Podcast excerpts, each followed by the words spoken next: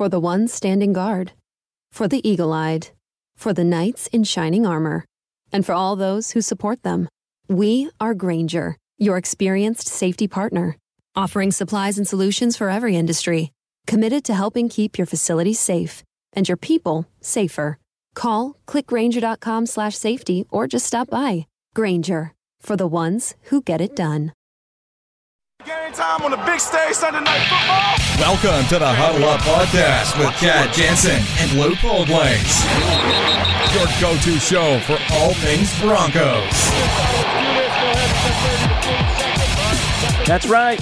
What's good, Broncos country? You are listening to the Huddle Up Podcast. It's time to drop some knowledge. I'm Chad Jensen, the publisher of MileHighHuddle.com, part of Scout Media, CBS Sports Digital. With me is Nick Kendell, also part of Mile High Huddle. Now, the draft just wrapped up, but we have another new Bronco arrival to break down and react to, Nick. Yeah, I'm excited. We're adding, I mean, I thought we were done adding juice, but the cup overfloweth, it appears. Dang it, you used the J word. I was trying to get through this whole podcast without using the, the J word, but uh, not to fret. We'll be all right. Now, Huddle Up is not here to just report the news. We're here to give you a deep dive on your favorite team, the Denver Broncos. And as a listener, we appreciate you tuning in with us. It's it's a big deal. We appreciate that. But what you can also do to really help us out is retweet the episodes when you see them on Twitter, share them on Facebook, and even more importantly, rate and comment on the show on iTunes. Very important to us growing the show. And of course, make sure you're following the show on Twitter at huddleup underscore MHH. Just take a second and get that done. Now, this is a milehighhuddle.com podcast. And again, I want to promote our premium membership package. We had a huge swell of new members sign up over the draft and the weeks leading up to the draft and especially over draft weekend. And I just want to say thank you for your support. And of course, welcome to the manger. Uh, Mile High Huddle, we're part of Scout.com, part of CBS Sports Digital. We have killer premium Broncos content, more deep dive stuff designed for the Bronco holics out there, and our premium members get 10% off on tickets, 10% off on Broncos team merchandise through Fanatics. Costs five bucks per month to be a member which is basically the cost of a you know premium cup of Joe. And the benefits are legit. We make it worth your while, and our members don't miss a single piece of our in-depth Broncos analysis. Now, the show, make sure you are subscribing on iTunes to Huddle Up, can also be found on Stitcher, Spreaker, SoundCloud, iHeart, Castbox, pretty much everywhere. Now, the draft might be in the books, but as you can see, there's always something to dissect when it comes to the Broncos, and you're not going to want to miss a single episode. All right, Nick. Now, you dropped the J word. I was really resolved not to using the J word tonight, but it's all good. Uh, I, I just can't do it, as Mike Singletary once opined. But over the draft, let me suffice to say this the Broncos did infuse the roster with some truly explosive offensive players. And the team might not have been comfortable. We talked a little bit about this the other day with Eric, with the cost of moving up to get Christian McCaffrey in the top 10. But when it comes to a, or I should say, when it came to a proven NFL player, the Broncos got the next best thing. Four time Pro Bowler, and the Kansas City Chiefs all time leading rusher. That's got to hurt. Jamaal Charles visited the Broncos on Tuesday. The medicals checked out on his knee, and Nick, the Broncos signed him to a one year deal worth up to $3.7 million. Now, your immediate gut reaction, Nick, to the signing. Well, I was excited when I heard that he was going to be visiting the Denver Broncos. Um, to point out, not only did they try to trade up for Christian McCaffrey, but they tried extremely hard to trade up for Joe Mixon in the second round. So the Broncos were looking to add an offensive playmaker out of the backfield, not just a wide receiver, not just a tight end, but a running back that could offer some explosion. We'll avoid that J word. Yep, yep. They also were really looking for uh, Marlon Mack, it sounded like, in the fifth round, but ended up taking Jake Butt, who I think will actually be a better pick in the long run. Hmm. But Jamaal Charles offers that explosive running back out of the backfield. He'll probably come in. I would assume he will be the third down change of pace back, but I'm not going to, I guess, limit him. I think if he still has it, anything left in the tank, he can be a dynamic playmaker. Oh yeah, he is fourth all time in 5.5 yards per attempt. And I believe that is the highest of all time for any running back. So just one of the more explosive playmakers ever to play in the NFL, which is fantastic for our offense because I'm not sure how many touches we have for him per game. You know, with the other running backs we have, with the wide receivers, with the young quarterbacks. So if he can be effective and explosive with the number of touches he gets, that just adds a whole other dynamic to the offense we were missing before. Yeah, absolutely. And Nick, you talk a lot about being a statistician, and I want to focus on that 5.5 yards per carry average as a career. Now, yeah, it's great that he is a franchise's all-time leading rusher, and I don't want to take anything away from that accomplishment. It's a it's quite the feat, but we're not talking when you look at a five and a half yards per carry average, a small sample size, Nick. I mean, this guy has carried the rock 1,332 times in his career since he was picked in the third round out of Texas 2008. So this guy has a lot of experience carrying the load. And what's interesting to me is, you know, CJ Anderson, when he's healthy, is one of the most effective running backs um, in the NFL. But in his short career, he has proven that he lacks the ability to be the bell cow. And it's not that he doesn't have the physical gifts or the talent as a runner it's that he simply can't stay healthy. And I think Jamaal Charles, obviously going into this season, it's a similar thing. But when you look at these two guys, you know, hey, if CJ Anderson goes down, they got Jamaal Charles and and vice versa. So I think the Broncos are pretty well balanced with their top two guys. Whether it's, I mean, both of them are thir- are three down backs. I mean, you look at C.J. Anderson; he can pound the rock between the tackles, he can pick up blitzers, and he can catch the ball out of the backfield just fine. And Charles can do all those same things, but with a lot more explosion to his step. Yeah, agreed completely. I believe that if, I mean, you never know with Anderson's contract and the running backs that they have on the roster, but assuming both of them make it to the final roster cut, uh, Anderson will probably be more of the between the tackles guy. And I would assume in the shotgun formation, out of the backfield, you'd see Jamaal Charles, especially with those knee injuries, uh, taking more of a third down back role. Now, granted, with how McCoy has used those receiving running backs recently with like Woodhead and uh, Branden Oliver come to mind. Yep. I think that Jamaal Charles, I mean, he makes sense as that receiving back and is going to be more of a receiving security blanket for whoever the quarterback is. And I mean, I'm excited. What a what a fun playmaker for the offense that we've sorely lacked. Absolutely. I mean, it's it's a big deal and I mean, if the Broncos can get even three quarters of the version that Jamaal Charles was just two short years ago before he tore his ACL the second time, I believe, I mean, it'll be a great win for the franchise. And, you know, the deal's done. He's officially signed the deal in Denver, it's in the books. According to him, I thought this was interesting, Nick. He's always looked up to John Elway. Um, and although, of course, he played for one of Denver's arch enemies, he's always imagined himself in a Broncos uniform. Here's what he said real quick on Tuesday from Dove Valley. Nah, man. I uh, I used to tell, I told John, man, it's an honor to be here, and uh, I used to watch you. And you inspired me as a kid growing up, and I now get to put on the same jersey that you uh, that, that I saw you play with. So it's inspiring. Now I get to put it on. Now, Nick Charles, I guess he's been watching the Broncos. I mean, obviously he's been watching the Broncos, been competing against the Broncos for a long time, but it sounds like he's been a fan of the Broncos long before he ever even made it to the NFL. He's clearly got a lot of respect for the organization, and I don't think it's just because they're paying him now. You know, they're the ones paying him. Yeah, I agree, and especially you know, unfortunately for him, but fortunate for us, over his tenure uh, playing for the Chiefs, Denver have kind of been that main dog, especially recently in the AFC West. So even though the Chiefs won the division last year, I'm sure he feels like he's you know jumping ship and joining probably the, the good guys, the winning team this time. So right. with that, with our defense and our explosive, you know, not as I don't want to say boring, but the Alex Smith led offense the Chiefs have, I think that he's probably excited for everything that McCoy ha- and this offense have to offer this year.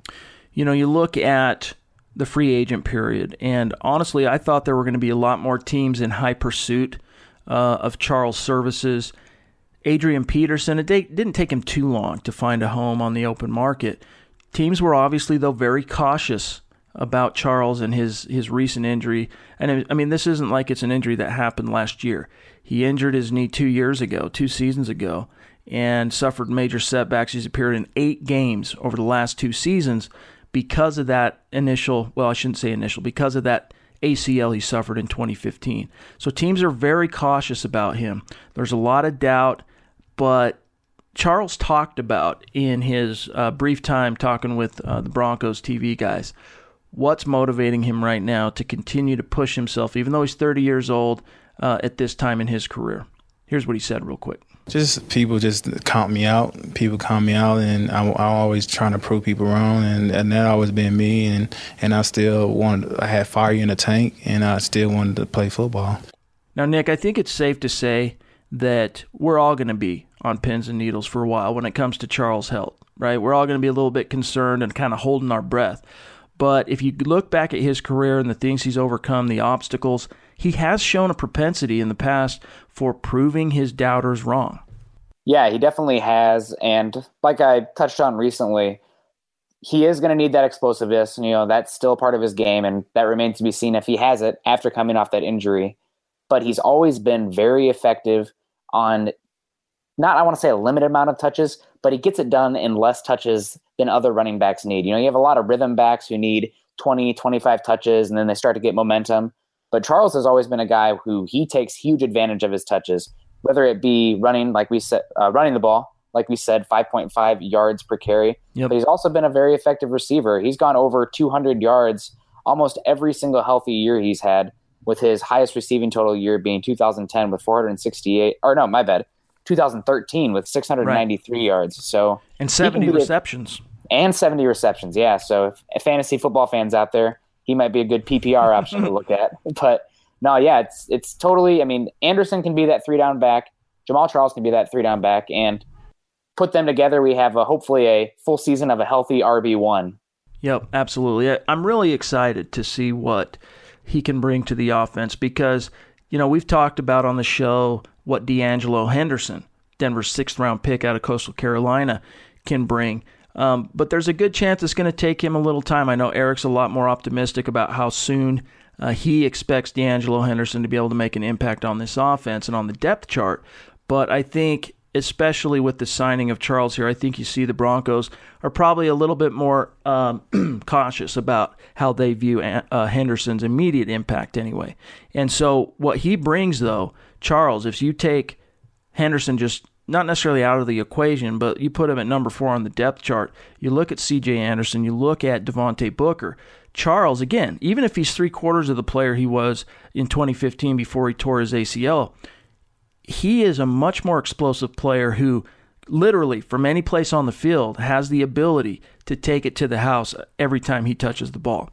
Yeah, agreed. And he's he's a much different running back than what we already have on the roster. You know, Henderson can be explosive, but he's a little more squat, not as explosive uh, vertically, and it just adds another weapon that we desperately needed on the offense. So we've revamped the offensive, uh, the wide receivers, revamped the offensive line, got some uh, new tight a new tight end in there, and now we got another running back toy. So it's really exciting, and I'm excited for whoever ends up winning the quarterback competition. Well, let's talk about that for a minute. I mean, I know we've yet to see any of these rookies on the field. It's going to take some time. Um, but now the Broncos have Jamaal Charles. We have that to look forward to. Going through each position, Nick, let's look at the offense as a whole. Projecting it right now, let's go through who your starting lineup is on offense. Tell me which players are starting at which position for the Denver Broncos in 2017. Well, left tackle, we would have Garrett Bolles, I would hopefully assume. Agree. Agree. Yep. Uh, left guard, I would project Ronald Leary. Okay. Center, I'd have Matt Paradis. Right mm-hmm. guard, it would be Garcia. Okay. Right tackle, we'd have Menelik Watson. Yep, I'm with you. And I think we'd have Stevenson and Sambrailo uh, competing for that swing tackle. Uh, okay. Schofield as the backup guard slash tackle, and McGovern as the backup guard slash center. So I, I, guess you asked for the starting lineup. I'm giving you the whole depth chart. Yeah, you're going deep. That's all good though. That's what yeah, we're here for. Exactly. Uh, the wide receiver core. I Cody Latimer. I would not be surprised if he was traded. Um, there has been some interest in him. I've I've heard there have been some interest in him. I mean, even if you can get a future seventh round pick for him, that adds value. I mean, we were able to throw in some sevenths to move up for guys we were targeting day three this year. So it just mm-hmm. adds more bullets to the chamber. Uh, the starting wide receiver, obviously, you're going to have Demaryius Thomas and Emmanuel Sanders. I'd have to imagine uh, Carlos Henderson's going to be that wide receiver three. I've had my hopes up for Cody Latimer too many years. Mm-hmm. Uh, uh, we will see Taylor compete with Fowler, I would assume. And I'm not going to forget uh, Brown. They signed him to a futures contract, but I he'd probably be a long shot to make the roster. Tight ends wise, uh, Jake Butt will obviously make the roster. After trading for Derby, they'll make the roster, and I think that's who the two guys they would like to be starting. But with Green, the primary blocker, and Heuerman after using a third round pick on him a couple years ago, that's going to need to shake out in training camp. I mean, they're going to have to have film and let the play on the field speak to let that one sort itself out.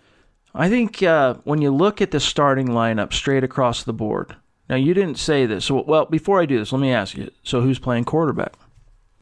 Yet to be determined, but, but. Well, all of I this think, is yet to be determined. Yes, yes, but even for me, I'm not. Uh, I think it'll be Paxton Lynch, but it is going to be decided on the field. With that being said, if it's anywhere close at all, or even if Siemian just barely is leading Paxton, I think they're going to put Paxton Lynch in. Yeah, I agree. after using that investment, trading up for him, having three more years on his deal instead of one or two, uh, he's just you have a higher potential for the offense if he takes those lump and, lumps and bruises early and can develop into that franchise quarterback. So you said something in the last podcast, you know, ripping that band-aid off right. and just going with it. And that's something I can definitely get behind. But I'm not going to count out Siemian. And if he is obviously the better quarterback in training camp, I, I can't I personally couldn't throw my weight behind Paxton if that's the case. Right. No, and I understand that. I mean, if I look at this offense right now, and of course it's way too early, there's a lot to be determined. I think you're starting, and the Broncos, I think more often than not, you're going to see them start with three, uh, you know, 11 personnel, three wide receivers, one tight end. And those three receivers, Thomas Sanders and Carlos Henderson at tight end, I think initially until Jake Butt gets through his uh, full rehab and he's fully healthy and playing like himself, feeling like himself, I should say. I think until that happens, AJ Derby is your starting tight end. I'm not even sure Virgil Green's going to be on this roster come September. Offensive line, I honestly think it's going to shake out like this Watson, right tackle. I think Leary's going to play right guard. I think hmm. Paradis will, of course, still be the center. Left guard, I think, will be Max Garcia, and then Bolles at left tackle. I think the quarterback, if I had to pick it now, and as Nick said, you know, there's still so much to be determined. I mean, it could it could go a number of ways, and including this new element of Chad Kelly, who, if you listen to the Broncos, they think there's a good chance he could be available and healthy enough to compete in August. And if that's the case, I mean, it's a long shot, but he's a factor in this competition as well, even if it is, um, you know, lower on the totem pole, so to speak. But if I had to choose today, I would choose, I would predict Paxton Lynch winning that job. And then at running back, I think, you know, CJ Anderson obviously has a leadership role. He has a he has a presence and a persona inside the locker room, and that's going to be a little bit tough at first, I think, for for Charles to crack that veneer, crack into that um, that shell inside the locker room. But he's such an accomplished player. It's and, and once he gets out on the field, it's not going to take him long. And I don't think there's any guarantee, Nick, that C.J. Anderson is going to be number one starting uh, running back on the depth chart because you look back, for example, to 2015. Let's not forget he's coming off 2014 where he had that amazing second half of the season. C.J. Anderson went on to the Pro Bowl. Season ended in disappointment, of course, losing to the Colts in the divisional round. Fast forward to 2015, in comes Gary Kubiak, all the press in the media, we're all talking about how having visions of the Bronco rushing game of old and these thousand yard receivers getting cranked out, these no names left and right, and how CJ Anderson is just going to be the next great player at the position. Well, he goes into camp overweight, um, does not impress the coaching staff, ends up getting hurt a little bit in camp and preseason. And even if he wasn't hurt, I don't think he was winning the starting running back job. It went to Ronnie Hillman. And here's how I say, here's why I know that. When CJ Anderson did get healthy about three weeks into that season, the Broncos continued to start Ronnie Hillman instead of their Pro Bowl running back throughout that entire season. In fact, if I remember right, Nick, CJ Anderson didn't even start his first game that year until the frickin' Super Bowl. So CJ Anderson, you know, he's he's he was a part of that that great playoff run. He was a part of that Super Bowl champion offense. Um, and so he's got some bona fides within that locker room. Guys have loyalty, but the coaches don't. And I, I would not be surprised. And if I had to choose today, you know, all things being equal and assuming both Anderson and, and Charles can stay healthy through through the the you know war of attrition that is training camp, I actually think Charles ends up on top of the depth chart with CJ Anderson doing what he's best at, and that is coming in and serving as as not necessarily the change of pace, but the number two. Yeah, I think it's going to be pretty close. It just depends on what roles and what niches they fill. Uh, that's kind of the trend, uh, how NFL backfields are going, unless you have like a superstar like Le'Veon Bell or David Johnson or Adrian Peterson in his prime. You kind of have running backs fill different roles. I see Anderson, you know, a little bit more between the tackles and Charles outside the tackles receiving back. But they'll probably go with the hot hand, and if they're going to use a little more up tempo, they might have to use uh, rotate the running backs a little more. Well, it's certainly going to be fun to cover this team this summer. I mean, I'm really looking forward to it. Training camp was interesting last year because of the quarterback battle, and that's going to prove true again in 2017. But there's so many moving parts to this young roster, and, and again, it's it really is a young roster. When your Demaryius Thomases and Emmanuel Sanders are the you know the graybeards of the group, you've got a pretty young roster. And as Vance Joseph said, Nick, when he was introduced, it's not a rebuild, it's a reload. Uh, or a reboot, actually, I think is what he said. And I'm really excited to cover it this summer and see what the complexion of this roster really looks like once they get all the pads on, start hitting, get all the installs in in training camp and preseason. It's going to be fun. Yeah, I'm just ready for these guys to start hitting each other again. I need preseason even. I don't even care. I need some tape to watch. I yep. need some players to analyze, and I'm I'm ready to go. Well, hey, we're going to be here to break it down for you each and every day leading up to that point and into the season. It's going to be great. But thanks for joining us today. Uh, make sure you're following the show on Twitter at huddleup underscore MHH. Thousands of you listen to this show every episode, and yet we just barely cracked 300 followers on Twitter. Doesn't make a lot of sense. We need you to just take a second and make sure you're following the show on Twitter. You can find Nick on Twitter at Nick Kendell, MHH, myself at Chad and Jensen. We do love hearing from you, so hit us up. Uh, we will take your questions. We'll try to address them on the show when we can. And don't forget to subscribe, y'all. For Nick, I'm Chad. We'll talk to you soon. Mile High Huddle.